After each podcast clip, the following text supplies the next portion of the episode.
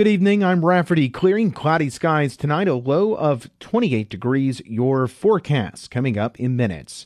Overton County Executive Ben Danner signed a state of emergency declaration today. Danner said he made the decision based on recent weather events and forecasted weather from the National Weather Service. We've had several roads been washed out and flooded, and uh, the pond there at the intersection uh, at the four-way market uh, that flooded before is up to capacity right now. And the National Weather Service has told us in the next few days we've got seven to ten inches more rain coming. We went and went ahead and uh, declared a state of emergency so that we could get help from TEMA to try to get pumps up here to get that pond pumped down before it floods again. Record rainfall caused Dillon Pond to flood this time last year at Highway 111 and Highway 52. Danner said he's hoping to avoid a repeat of last year's flooding event.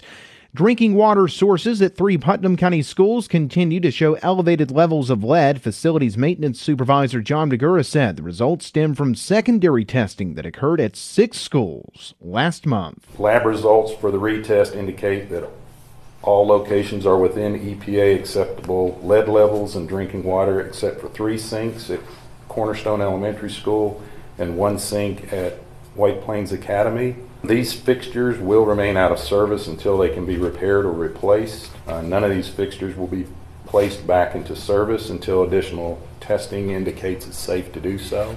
In addition, Magura said the testing found four science lab sinks with elevated lead levels at Cookeville High School. The fixtures at CHS will also be taken offline. A business based out of Turkey will soon open in Baxter. Mayor John Martin said the company, Anatolia, specializes in cutting granite and marble. They're also going to have the capabilities of cutting uh, steel for different uh, areas. Fixture World is a big customer of theirs. Uh, Fixture World is going to build a building. Uh, it's going to be a 12,000 square foot building. It's going to be built on Fixture World's property with a long term lease. Martin said the company will invest $3 million and bring about 25 new jobs. Anatolia plans to have the building erected by April.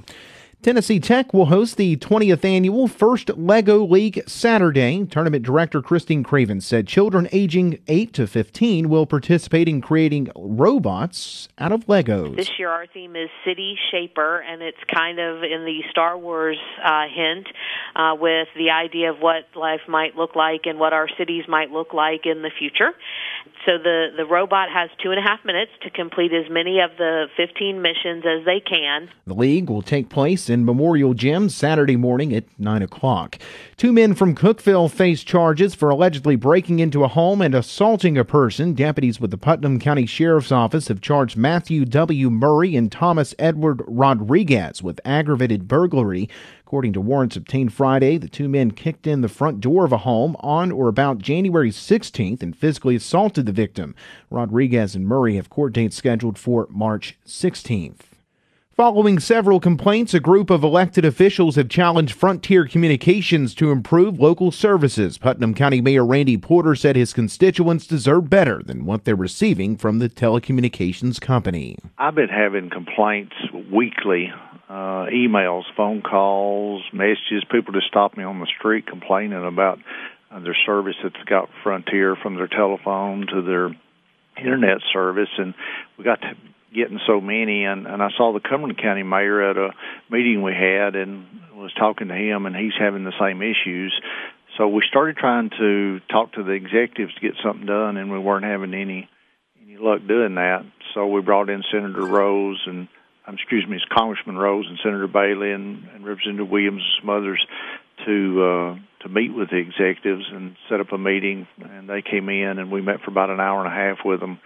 Um, our goal is is is the citizens of Putnam County and Cumberland County deserve better than what they're receiving from Frontier. And with Frontier, um, they're having really slow internet speeds, telephones being out of service for a week, two weeks at a time had one instance where we had an elderly lady that her phone service was out for a week. She lived by herself, walked with a walker, had a lot of medical issues, and was totally dependent upon her life alert with the hospital, which goes through her telephone.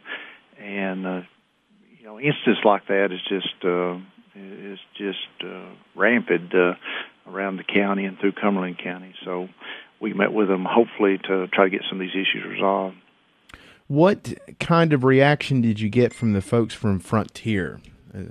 They, were sympathetic. Uh, they're they cover a lot of states. They only have about 28,000 customers in Tennessee right now, according to them, and uh, they have a lot of debt they've accumulated in buying a lot of other uh, territory across the United States and and of course uh, we're hearing rumors and there's been some news reports uh, that they might be filing uh, bankruptcy to restructure um, but they were very sympathetic and said they would work with us to try to uh, address some of the issues, but at the same time, they were having a lot of problems with uh, folks swapping to uh, wireless and other services and not using their service.